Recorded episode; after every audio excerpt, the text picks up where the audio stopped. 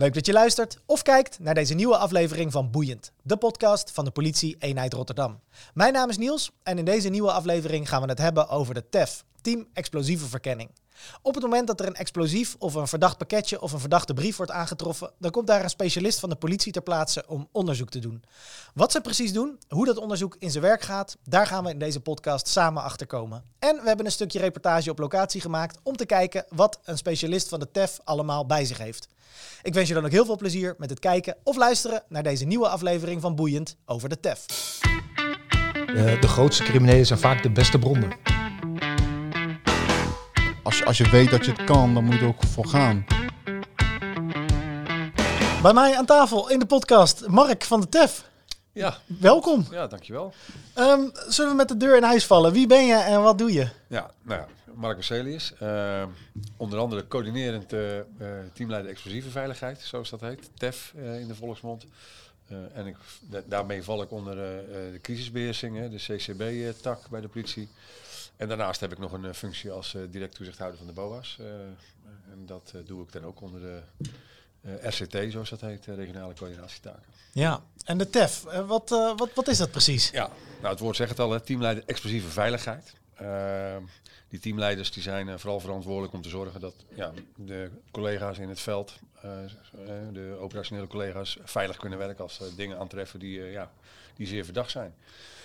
Of ja, objecten, noem maar op. Hè. Dus er is ook een protocol voor, het protocol verdachte objecten, zoals dat heet. Nou, daar staat in beschreven wanneer wij gaan opschalen naar een TEF. Of wanneer de politie gaat opschalen naar een TEF. Ja, hey, en je zegt het is een nevenfunctie. Hè? Dus ik begrijp dat de collega's die bij de TEF werken dat niet fulltime doen. Nee, nee, dat is een keuze die gemaakt is in Nederland. Dat is uh, niet alleen in de eenheid Rotterdam, maar dat is eigenlijk overal. Um, uh, dat is de reden dat het ook gewoon collega's zijn, uh, ja, zoals jij en ik, hè, gewoon in uniform werken. De, bij de, of bij de districtiecherge of een basisteam of whatever. Alleen ze hebben zich verder ontwikkeld als het gaat om explosief of CBRNE. Hè, dus chemisch, biologisch, radiologisch, nucleair. CBRNE is een term die natuurlijk wereldwijd gebruikt wordt. Maar, en daar hebben ze zich in verdiept. En zorgen ze dus ook voor een stukje veiligheid om, om te kunnen duiden van, joh, waar, waar loop je als gewone diener tegenaan? Ja.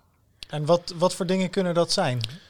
Ja, dat is heel breed. Hè. Uh, natuurlijk als je even naar de media kijkt, dat kan uh, bomdreigingen zijn, hè. dus uh, bommeldingen, dat kan het, het, aantreffen van handgranaten zijn, conventionele munitie, hè. dus munitie uit de Tweede Wereldoorlog nog steeds gevonden wordt op boerenlanden ergens, de magneetvissers die van alles aantreffen. Tot aan aanslagen waar explosieven gebruikt worden. Dus dat, dat, gaat, dat is echt heel breed. Ja, dus echt van, van verdachte pakketjes tot het bommen en granaten. Ja, echt ja, zo breed verzin het. En het, ja, ook chemische stoffen, poederbrieven. Dus ook een, een, fenomeen wat we veel aantreffen. Daar moeten we ook iets van vinden. Uit hoeveel leden bestaat de TEF? Uh, bij ons in de eenheid uh, hebben we, ik moet even goed onderscheid maken, we hebben de TEF'ers en nog F'ers, zoals dat heet, explosieve verkenners. Maar we hebben het nu even over de TEF, hè, dat is de teamleider explosieve veiligheid. Uh, in, in, momenteel in de eenheid hebben we 13 explosieve, teamleiders explosieve veiligheid.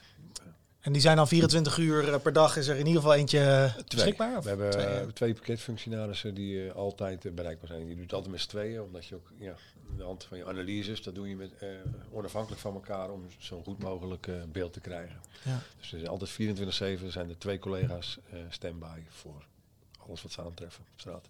Hoe ben jij in het werk terechtgekomen? Ja, dit, ja, daar moet ik ook nog even over nadenken. Want dat, hoe, hoe ben ik erin terechtgekomen?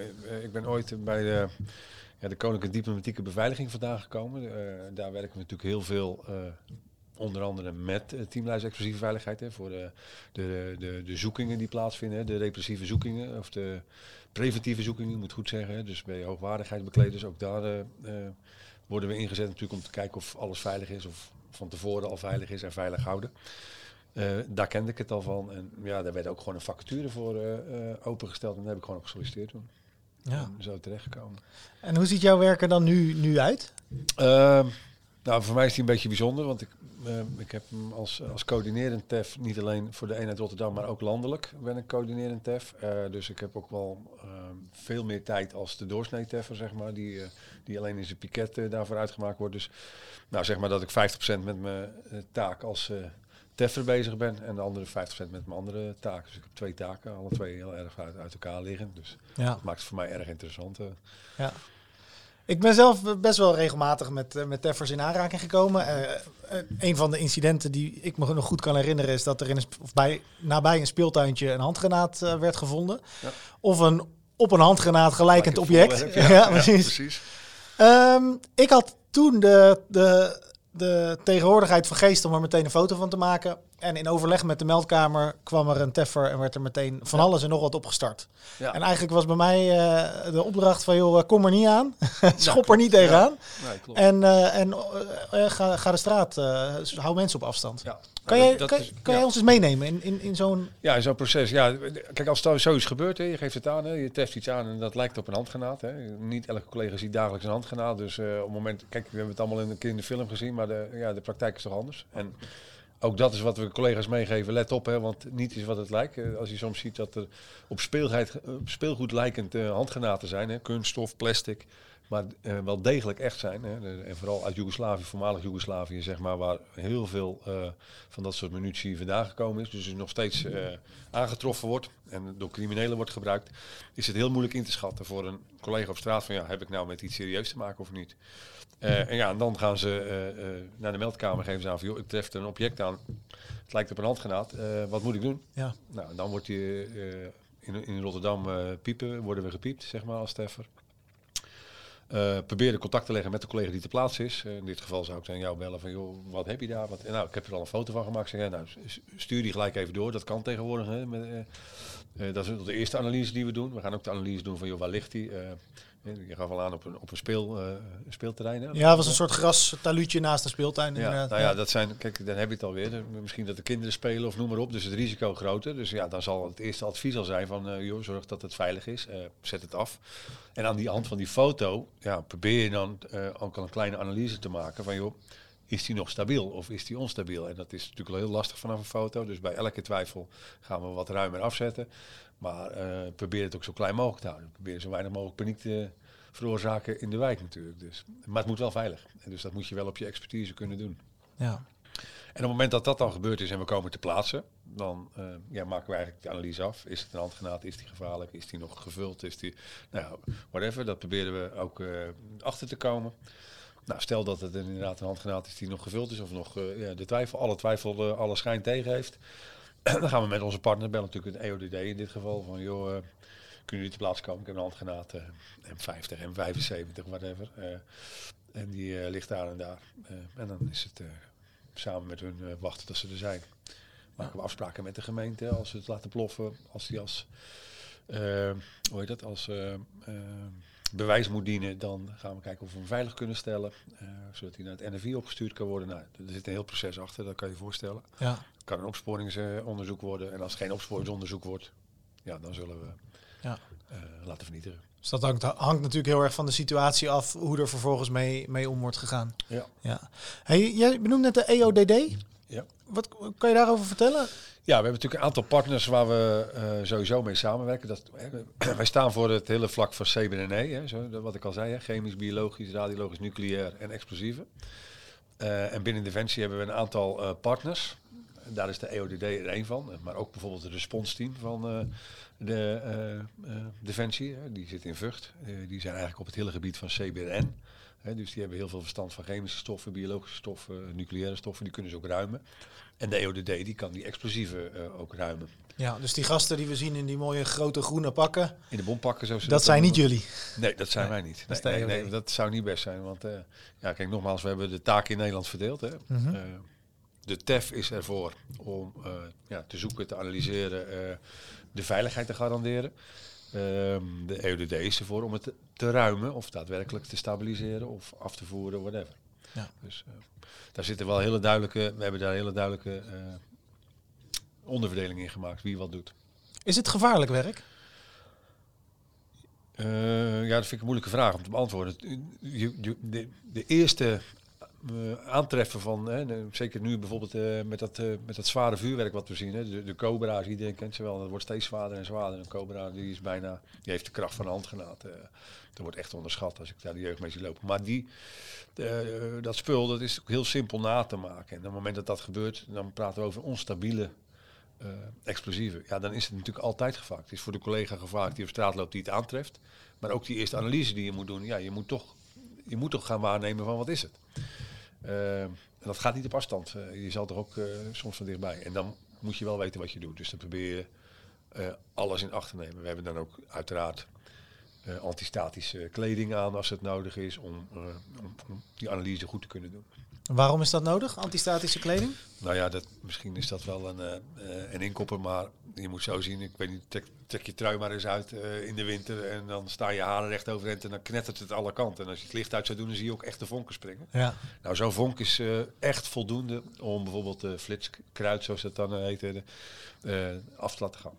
Of bijvoorbeeld wat eh, eh, vooral terroristen nu gebruiken, de TATP. eh, wat ze gewoon ook maken in, eh, in, de- in de thuislabra. ja. hoe dat? Doe het zelf. Doe het zelf, eh, ja. ja. precies. Nou, Dat is waanzinnig instabiel. ja, zeker instabiel. Die, die, die stoffen worden ook gemaakt niet onder de ideale omstandigheden. Hè, dus, maar dat geldt ook voor flitskruid. Flitskruid is natuurlijk met het minste geringste. Hè, je kan er met een aansteker aansteken op een rondje. Maar een vonkje is voldoende. Met elektriciteit is voldoende. Eh, dat betekent dus, je moet zorgen dat je niet statisch bent als je ergens te plaatsen komt. Dat is ook wat als eerst tegen de collega's zeggen. Eh, als je zoiets aantreft, dan hoef ik geen foto te zien. Hoor. Want ik wil niet dat je een foto maakt met je telefoon. Sterker nog, je moet ook met je portofoon uitkijken zelfs. Alles Ja. wat maar enigszins eh, vonken kan veroorzaken, dat wil je daar niet te dichtbij hebben. Nee. En komt het dan ook wel eens voor dat je collega's echt meteen zeggen van nou basis wat, van wat ik nu van je hoor, weg, ga die woning uit bijvoorbeeld? Ja, nou, als het in een woning is, dan zou ik sowieso het advies geven van om niet in de woning te blijven. Want daar zie ik, ik weet ook niet wat voor stoffen er hangen. Hè. Dus eh, Nee. wel geldt. met- Wat je natuurlijk vaak ziet is eh, dat je eh, bijvoorbeeld wat heel vaak verward wordt, is bijvoorbeeld een drugslaboratorium wat aangetroffen wordt. Dat lijkt ook op een bombenlaboratorium. Ik, een leek ziet het verschil niet 1, 2, 3. Dat Nee. betekent dus je weet niet waar je staat. Ook als je binnenkomt en wij eh, krijgen een melding dat iemand binnen staat en die ziet vaten met stoffen, met chemicaliën, eh, noem maar op. Ja, dat is natuurlijk het eerste wat we zeggen naar buiten, want daar moet, Ja. er- daar moet, daar moet naar gekeken worden. Eh, en, en kijk, als het chemicaliën zijn voor drugslabs, wat we heel veel, wat natuurlijk heel veel aangetroffen wordt, daar worden we ook heel veel bij gevraagd. Maar daar eh, is natuurlijk ook weer een andere dienst die dat weer komt opruimen. Maar we zullen toch eerst die analyse moeten maken van wat is het nou wat we daaraan treffen. Ja. Eh, de poederbrieven, die, eh, de, de, de brieven met poeder, die heel veel verstuurd worden. Nou, dat, dat, dat zie je vaak in de krant en overal terug. Dat proberen we in Rotterdam wel heel snel terug te brengen naar van wat het is. Wij kunnen dat gewoon analyseren. En we kunnen ook gelijk zien van wat is het, het spul wat erin zit. Ja. En dat, maakt heel, dat geeft heel veel rust. We zijn dan heel veel aan het downsizen. Hè? Ja. Dus zorgen dat eh, het gauw weer back to normal, zeg maar. Ja. Dat is dan wel belangrijk.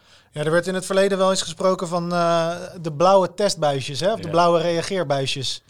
Eh, Ja. Volgens mij met name de brandweer eh, gebruikte die term wel eens om dan te zeggen dat er, we zien agenten liggen in de gang, dus het zal koolmonoxide zijn, bijvoorbeeld. Klopt. Ja, dat, ik denk dat dat nog steeds wel een beetje geldt. Hè. Dat is, we gaan er steeds meer op letten. Ook de politie wordt steeds eh, eh, alerter. Hè. Dus eh, Ja. daar steeds meer op getraind. Wij proberen ook, en dat is ook een van onze taken, om ook eh, presentaties te geven. Ook te zorgen dat mensen weten wat wij doen, maar ook eh, hoe ze op sommige situaties moeten reageren vooraf. Hè. Eh, en inderdaad, de brandweer is ook een van onze partners, de AGS, zoals dat heet, hè, adviseur gevaarlijke stoffen. Daar hebben we ook eh, nauw contact mee. Ja. Eh, daar overleggen wij ook regelmatig mee. Want zoals een AGS er in staat is om bijvoorbeeld vluchtige stoffen te meten en dergelijke, zijn wij weer in staat om vaste stoffen te meten. En soms hebben we elkaar gewoon nodig. Ja. Om echt te kunnen vaststellen van ja, wat is hier nou aan de hand en wat hebben we hier nu? Ja. Kan je ons eens meenemen in een, een- iets wat je hebt meegemaakt, wat, wat op jou wel indruk heeft gemaakt? Ja, ja dit was eigenlijk, toen was ik nog niet zo lang bij de, bij de TEF. eh, eh, en als koningin TEF. En dan, ja, het is natuurlijk alles is nieuw, alles is mooi. En ik, ik weet dat ik op een gegeven moment een melding kreeg. eh, kwam eh, via een, nou, een geheime melding kwam er binnen dat er ergens in een woonwijk een aanhanger stond vol met explosieven. Nou, dat soort meldingen komen wel meer binnen. En eh, meestal klopt dat ook allemaal niet. En dan eh, loopt het allemaal wel los. En ik weet nog, ik zat op een verjaardag met mijn vrouw. En ik zei, nou, eh, rij maar even mee. Ik kijk even. En dan gaan we gewoon Ja. lekker naar huis. En nu is het gelijk mooi geweest, een mooie tijd. En daar stonden collega's. die stonden niks op afstand. En die stonden me op te wachten. En ik kom daar ook aan. En die zegt, ik zeg, ja, ik zeg, die aanhanger, dus een of andere, ja, die staat daar. eh. Ik zeg, heb je wel gekeken? Ja, staat vol met vaten. Ik denk, Ja, zal wel drugsafval zijn. Hè? Dat is het eerste wat je stond natuurlijk om dat in te vullen, maar dat is logisch, dat ja. doe je. Ja. En eh, ik weet nog wel dat ik erheen liep, eh, zo van, nou, ik ga wel even kijken. En ik zeg tegen, ja, mijn vrouw zat daar, ik zeg, blijf even rustig zitten, kom goed. En ik loop daarheen en ik trek dat flapje achterover en ik kijk naar binnen en ik zie daar echt van die grote oliedrums staan, vaten vol, met stickers erop. eh, strontium. eh nou, echt de, de gekste termen, zeg maar, die mij wel doen. Ik denk, als dat erin zit, Oh, ja. dan hebben we wel een uitdaging. Ja. Eh, ja, dan wordt het toch even anders. Want ja, je moet toch gaan vaststellen, zit dat erin? Zulke grote, grote hoeveelheden, moet je je voorstellen, dat zijn van die tonnen van 200 liter. Eh, ik kon nog niet zien of ze allemaal vol zaten of niet. Maar bij de eerste ton die ik al beetpakte, daar had ik al zoiets, die zit vol. Oh, ja, ja. Ik en nu? Ja, en dan ben je beginnen teffen. eh, dan bel je je collega en zeg je, "Joh, ik ben niet bezig. Eh, ja, zegt hij, ja, ik kom ook wel.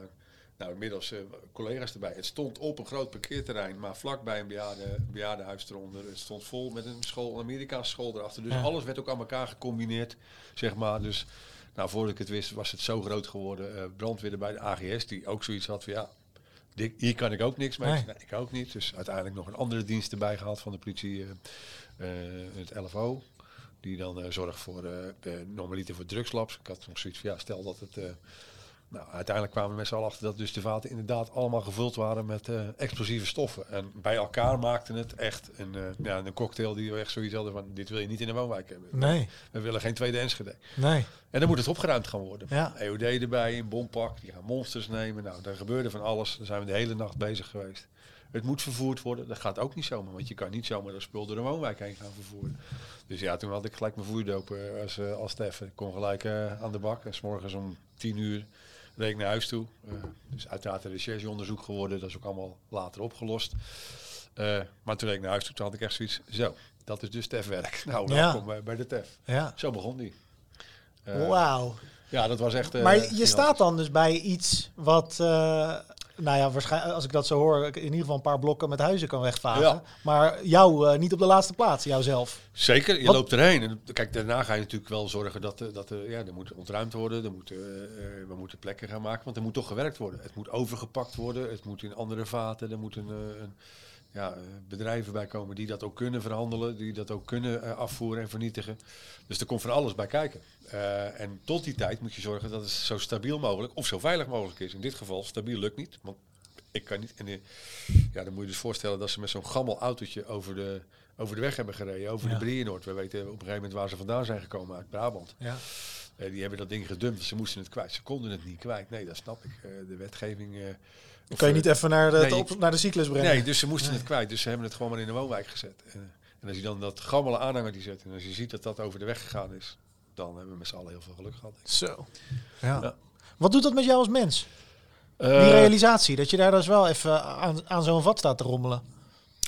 Ja, nou, daar had ik natuurlijk eh, het moment dat ik wist van, nou ja, weet je, eh, je gaat op een gegeven moment afstand innemen en daar komen natuurlijk ook eh, nog weer andere hulpdiensten bij. Ja. Ik kan ook nog wel een voorbeeld herinneren dat ik eh, eens een keer ergens bijgeroepen word. Er hadden ze een pakketje gevonden met een telefoon erop geplakt.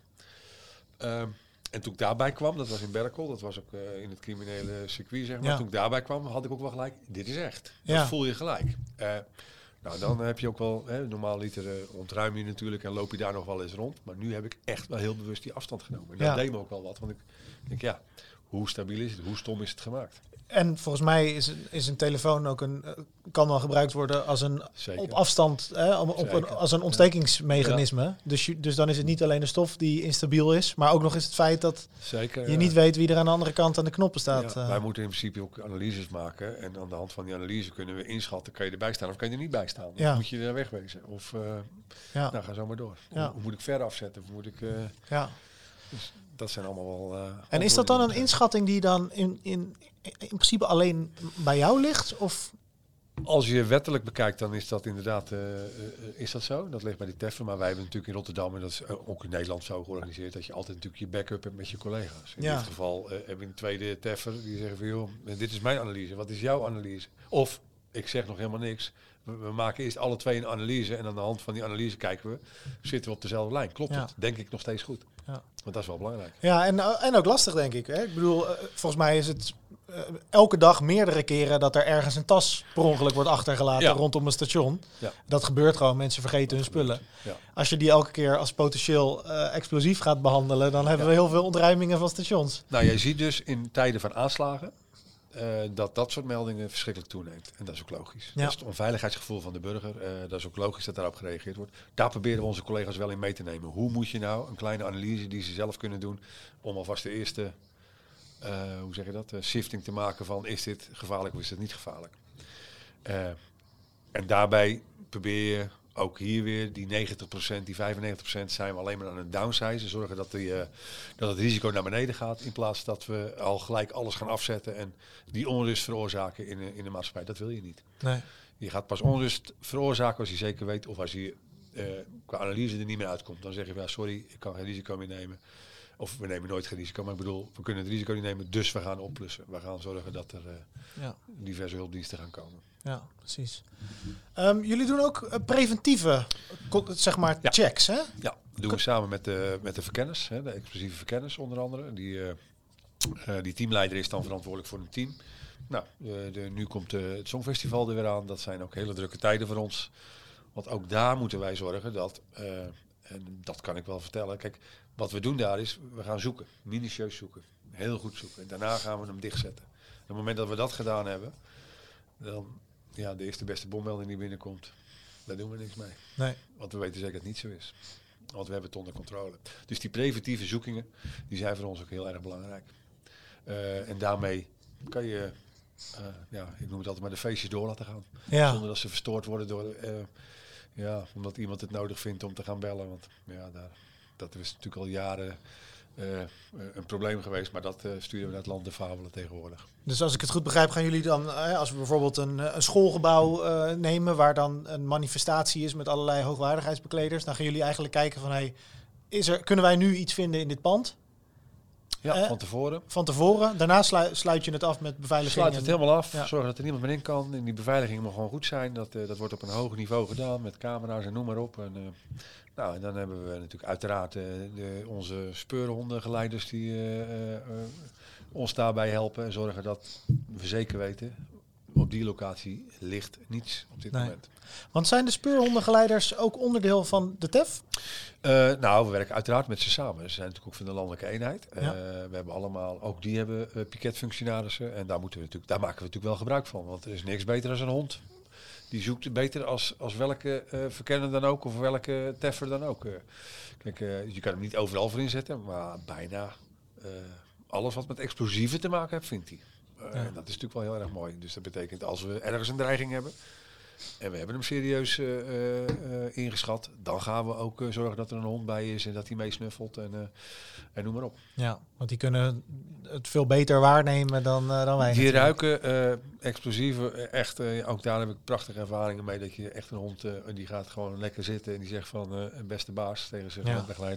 Eh, wat, wat jij bedoelt met die lucht, die zit naast me Ja. in die tas of zo. Ja, Ja, het is ja, prachtig. En die blaffen niet, hè?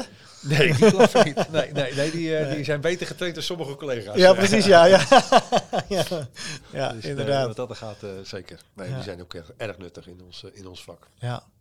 Ehm, los van eh, een hond, die je dus eigenlijk als middel kan inzetten Ja. eh, om eh, bepaalde explosieve stoffen of andere chemicaliën Ja. op te sporen. Wat voor middelen heb je nog meer tot je beschikking? Nou, we hebben natuurlijk uiteraard meters. ja, ik zal de, de, al de namen zal ik Ja. besparen, maar we hebben natuurlijk uiteraard een aantal meters waarbij we ja, sowieso al 19.000 stoffen kunnen detecteren.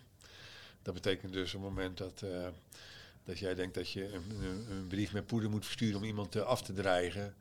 Ja, dat is voor ons heel simpel om te kijken van wat voor stof heb je nou opgestuurd. Eh, en, dat, en wat we vaak zien is dat er ook heel veel drugsmonsters opgestuurd worden tegenwoordig eh, over de, via dark web. En dat komt Ja. dan ergens op een verkeerde afzender aan.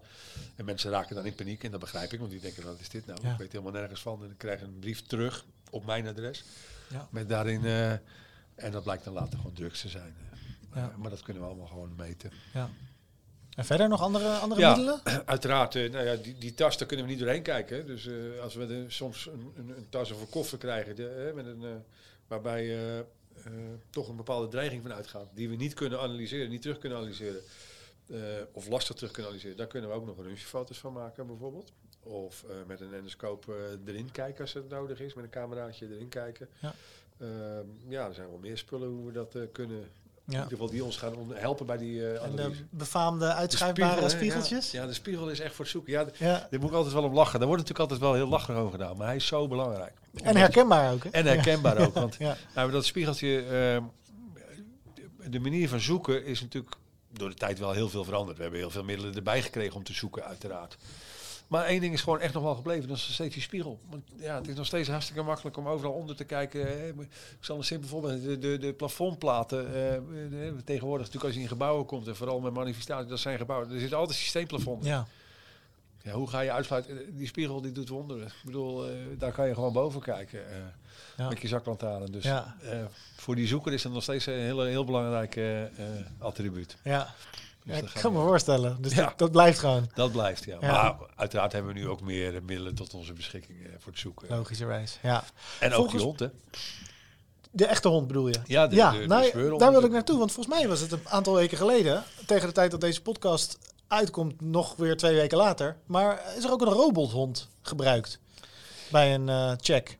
Ja, dat, ik heb het net, maar dat heb ik ook gezien op Dat- de... dat was jij niet? Nee, dat Nee, was ik niet. Nee, nee, nee. de- maar de, ja, dus er gaat natuurlijk steeds meer, eh er gaan steeds meer ontwikkelen. Kijk, die robots, die gebruikt de EODD natuurlijk eh, om, om, een- om een locatie te benaderen. Eh, en en dat is natuurlijk ook erg handig. Die kunnen dus spullen meenemen zonder dat je op die plaats zelf bent. Hè. Op het moment dat wij die analyse gedaan hebben, zeggen we, nou, dat is niet goed. Nee. Dan gaat die EOD er liever ook niet heen. Nee. Ja. En soms is zo'n bompak is ook niet afdoende. Hè. En sterker nog, eh, in zo'n bompak daar zijn ook de handen nog steeds onbeschermd. Die, kun je, die kan je niet beschermen. Nou, die wil iemand ook niet kwijt. Nee. Dus som, in sommige gevallen dan gaat de robot het overnemen van ons. Eh dan doen wij het niet meer. nee. Wat, wat zijn nou dingen waar, als jij dat aantreft, dat jij je daar het meest zorgen over zou maken? Wat, wat, is, het engste, wat, is, wat is het engste spul, zeg ja, maar? dat zou, je, dat zou je bijna niet zeggen. Maar het engste spul, dat is echt wel bijvoorbeeld eh, die, dat, dat, eh, tegenwoordig de, de, het flitspoeder, zeg maar. eh, Het geknoei aan, eh, aan cobra's. Het geknoei aan, en het wordt echt onderschat door de jeugd. De mensen, ja, het is cobra. Nou, we hebben al zoveel keer proeven gedaan met cobra's. en, en het effect is soms nog zwaarder als van een handgranaat. Eh, dus eh, dat mag zeker niet onderschat worden. Dat is heel lang ook onderschat, ook door eh, justitie en, eh, en, en de rechterlijke macht. Hè, want die dachten, ja, vuurwerk. Maar inmiddels is dat ook wel geland. En zien we wel dat het heel zwaar spul is. Alles wat zelf gefabriceerd wordt, daar word ik zenuwachtig van. Ja. Want dat is nooit onder de omstandigheden gebeurd. waarin je vanuit kan gaan onder laboratorische omstandigheden. Hè, bijvoorbeeld conventionele munitie, hè, conventioneel dus zeg maar van het leger. Oorlogstuig. Oorlogstuig. Dat is allemaal eh, stabiel, want die moesten ze meesjouwen door het veld. eh, dat hing aan hun koppel, dat moet stabiel zijn. Ja. Eh, dus dat is ook een heel andere explosief. Dat moet een, ja, om niet ingewikkeld te maken, maar je hebt een ontbrandingssnelheid nodig om iets te kunnen laten detecteren. En, en als dat erg hoog ligt, zo'n ontbrandingspunt of zo'n de- detectiepunt, ja, dan moet je al zoveel kracht op het explosief zetten om te laten Ja. exploderen. Eh, en dat kan je daar bij wijze van spreken met een hamer opslaan? Of Precies, wat? ja, of in de brand steken, dat, Ja. dat is allemaal mogelijk. Eh, ja, doe het alsjeblieft niet, uiteraard. Nee, nee, nee. Maar, want er zit natuurlijk ook altijd eh, explosieven bij om Het- de hoofdlading te laten gaan. Dus Ja. onderschat nooit explosieven. Dat, dat is wel de boodschap die ik wil geven. Onderschat het nooit. Ook niet als je dat vindt met magneetvis. Onderschat het niet. Want nogmaals, het heeft eh, 40, 50 jaar onder de grond gelegen. Maar de explosieven, die werken nog gewoon. Dat kan ik je vertellen. Als wij het laten klappen, hè, als de EOD erbij komt, laat het klappen, zoals eh, dat heet, dan gaat het nog gewoon de lucht in. Dus Ja. ook al is het eh, 80 jaar oud of ne- 100 jaar oud, explosieven blijven gaan. Dus je moet er altijd de nodige voorzichtigheid mee eh, betrachten. En zeker als iets doorgeroest, verroest is, pennen weggeroest van Ja. handgranaten. Hè. Nog één anekdote die ik heel eh, eh, bij een burger die dat ook aangetroffen had. En eh, meneer die was daar druk bezig met zijn eh, eh, dat, een metaaldetector en vindt op een gegeven moment een handgranaat. Dat was een oud-Hollandse handgranaat. En toen hij die foto stuurde, de, stond hij op een eh, kruispunt. Er was net de grond omgewoeld. eh, Daar hadden ze een nieuwe kruispunt aangelegd. En nou, hij stond er ook mee op de foto, heel stoer te doen. En op het moment dat ik die foto goed bekeek, zag ik dus dat de pen volledig weggerold was al. Mm. Dus hij zat nog door de klei aan elkaar geplakt. Dus niet van de pen meer, maar door de klei. En toen ik ook de collega's die op het plaats waren gezegd, afzetten, nu groot afzetten, want eh, dit is niet veilig. En ik weet ook dat het, eh, de EOD erna bij kwam. En die had ook zoiets, wij komen er ook niet meer aan. Die hebben een grondboor, hebben ze een gaatje ernaast gemaakt in bompak. En die hebben hem er netjes ingelegd. En daar tot ontploffing gebracht. Ja. Omdat hij gewoon al zo onstabiel was geworden. En dat, daar kan ik me nog wel herinneren dat je, je moet altijd wel de goede inschatting maken. Ja, ja. Het gaat wel ergens over. En dat, is, dat kan ik me voorstellen dat dat dus wel lastig is. Je wil niet de maatschappij ontwrichten eh, eh, door angst.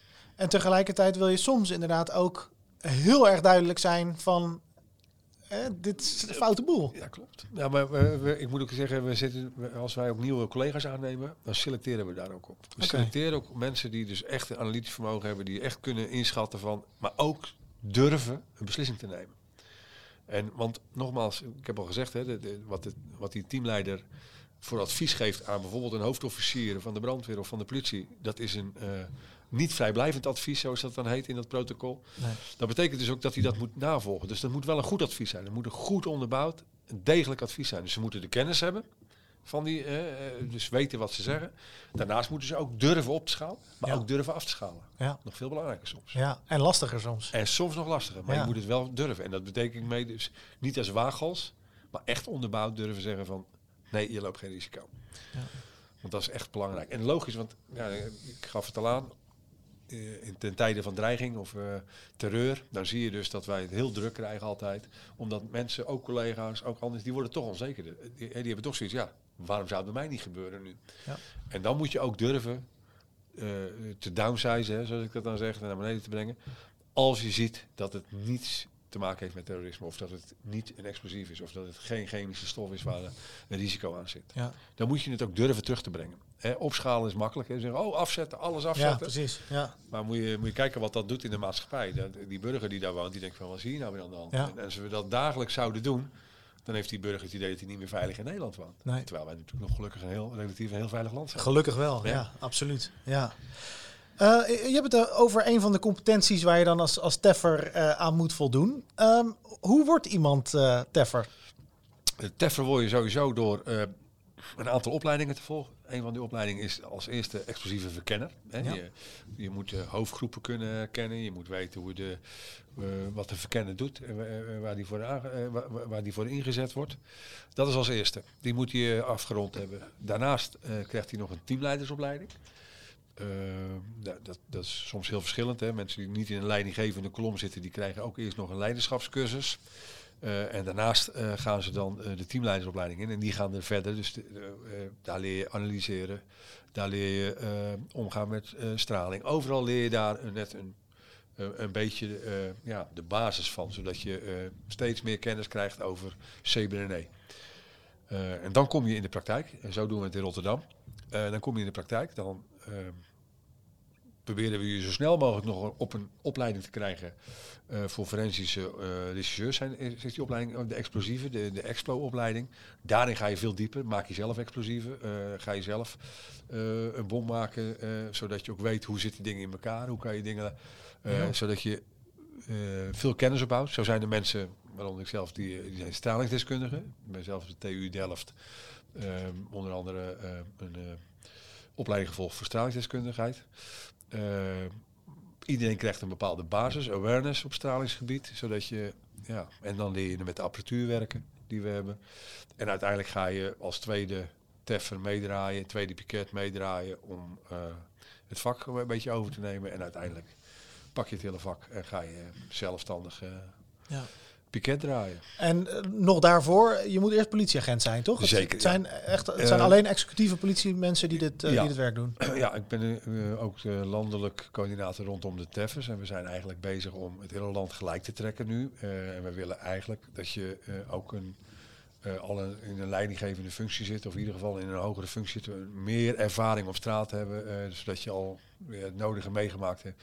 Dat je ook wat weerstand kan bieden aan die, eh, die hoofdofficier. Zodat je hem ook de juiste adviezen kan geven. En Ja. Dat het ook, dat het ook eh, landt, zeg maar. Ja. Dus Want je zal ongetwijfeld in, in, in de heat of the moment binnen een incident soms inderdaad echt wel in, sp- in spanningen terechtkomen, denk ik. Hè? Want we hebben altijd te maken met een OVDP, hè, een officier Ja. van dienst van de politie. Ja. Maar op het moment dat het een incident is waar nog andere diensten bij zijn, dan zijn er nog veel meer partijen die ervan, er wat van vinden of er iets van Zeker. te vinden hebben. Of denken dat ze er wat van te Nou. vinden. En daar, daar, daar beweeg je je wel tussen natuurlijk. Ja, je ziet het ook wel eens gebeuren, hè, dat eh, bijvoorbeeld eh, eh, poederbrieven of een brief met poeder, hè, moet ik eigenlijk zeggen, die dan aangetroffen wordt waar als eerste een brandweer. Het ligt aan hoe wordt er opgeschaald door een, door een meldkamer, hè, zo'n operationeel centrum. Hoe wordt er opgeschaald? En ja, vaak wordt natuurlijk de brandweer erbij gevraagd, omdat ze denken, oh, die kunnen meten, die kunnen... En dan komen ze daar en dan ja, blijkt het heel wat anders te zijn. En ook die moeten dan terugvallen op die TEF. Dus vandaar dat we ook heel veel contacten met de brandweer hebben, met de AGS, hè, dus de adviseur gevaarlijke stof, wat ik al zei. Daar, we overleggen ook soms eh, samen. Eh, om, te- om juist ook daar die bekendheid van elkaar, van elkaar goed over te brengen. Ja. Zodat je ook als hun wat aantreffen, ook weten van hé, hey, ik moet nu zorgen dat die TEF erbij komt. Ja. Dus dat, dat wordt, daar wordt echt goed in samengewerkt. Ja. Wat vind jij het leukste aan dit werk? Ja, het leukste is eigenlijk toch wel het onverwachte. De spanning die erin zit. Eh, je, treft echt letterlijk alles aan. Eh, het is elke keer denk je van nou, nou heb ik het wel gehad. Maar dan komt er toch weer wat nieuws. Er zit natuurlijk ook heel veel eh bekends in. Dus vooral, ja, we hebben natuurlijk tegenwoordig heel veel magneetvissers. Dus dat conventionele, dat, ja, dat, dat, dat geloven we wel natuurlijk. Ondanks dat we daar natuurlijk de, de nodige voorzichtigheid op moeten betrachten. En ook eh, de nodige werkzaamheden aan hebben.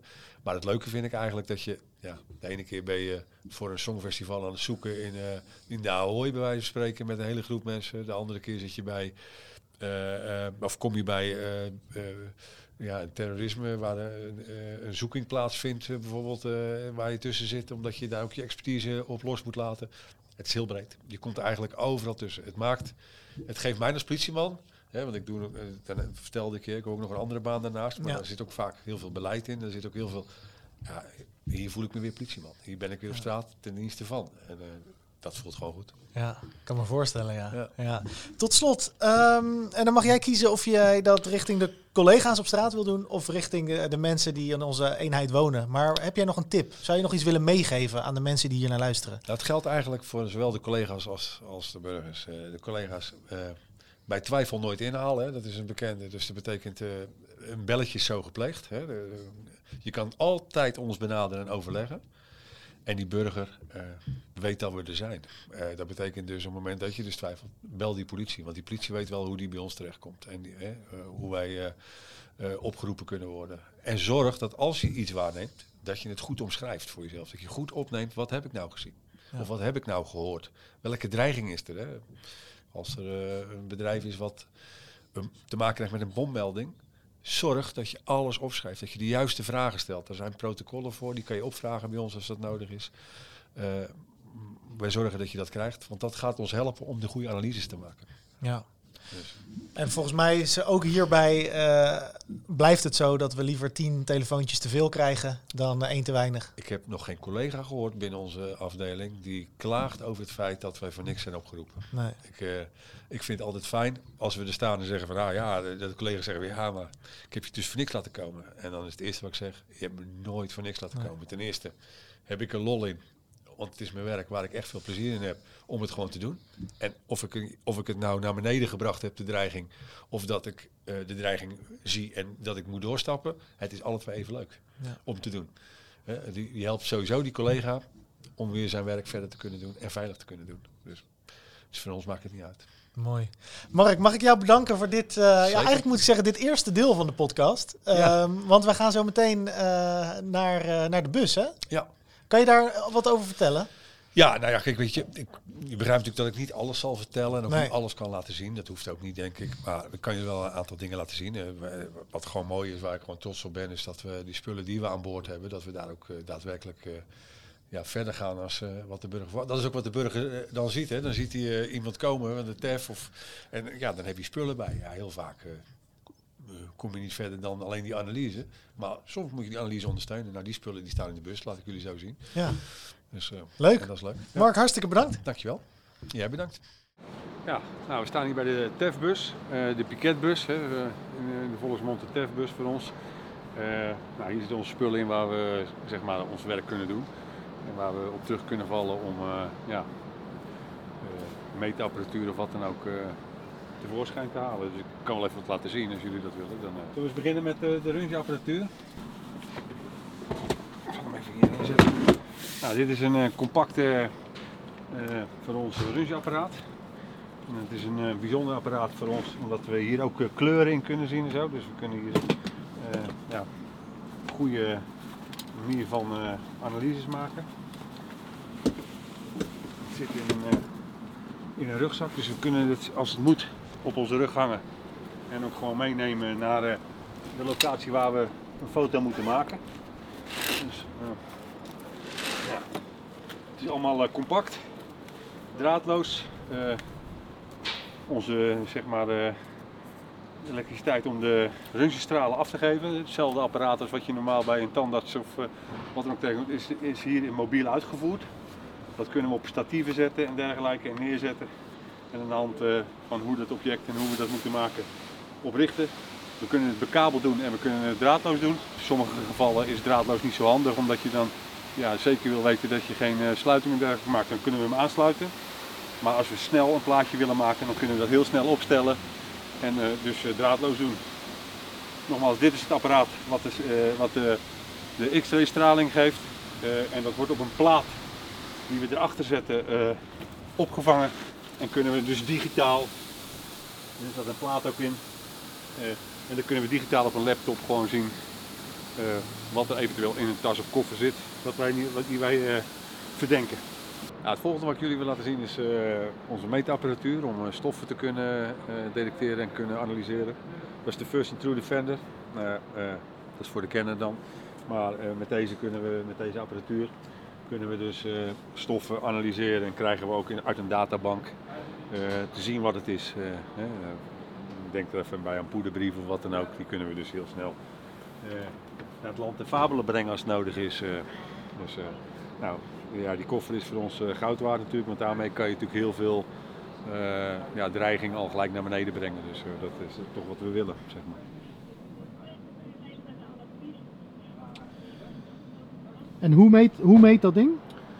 Ja, dat meet eh, op verschillende manieren, met of infrarood of met laser. Dat zijn, daar kan je tussen kiezen. En de ene keer kies je voor infrarood en de andere keer voor laser. Dat is aan de teffer op dat moment eh, om te bepalen van joh, wat is op dit moment handig. En soms eh, gebruiken ze alle twee. Want ja, eh, zowel via infrarood of als eh, via de laser is het soms eh, mogelijk om toch eh, een stof vast te stellen. Nou, we hebben natuurlijk ja, ook gewoon de normale middelen bij ons zoals iedereen. Eventueel een ladder als we op hoogte iets hoger moeten werken. Eh, nou ja, de antistaat is overal, die altijd klaar hangt eh, van degene die pakket heeft. Medische tas, eh, de, de, de, normale spullen die je bij je hebt om veilig te kunnen werken. hè. Je hebt hier nog een werkplekje waar je dingetjes kan analyseren als nodig is. Dan kan je rustig zitten en, met de nodige spullen erbij. Nou, dan gaan we even naar achteren lopen denk ik. Ja. Nou. En als we dan wat aangetroffen hebben, het moet veilig gesteld worden. Ja, dan wil je ook natuurlijk eh, dat op de juiste manier doen, hè, met eh, handschoenen en dergelijke. Dan hebben we dan ook voor de monsternames en om het veilig te stellen of op te bergen of voor het NFI beschikbaar te maken. Dat kunnen we ook. Eh, en uiteraard hebben we natuurlijk ook nog, en die wil ik jullie ook niet ont, onthouden, die, iedereen wel kent. Even kijken hoor, als die er nog in zit.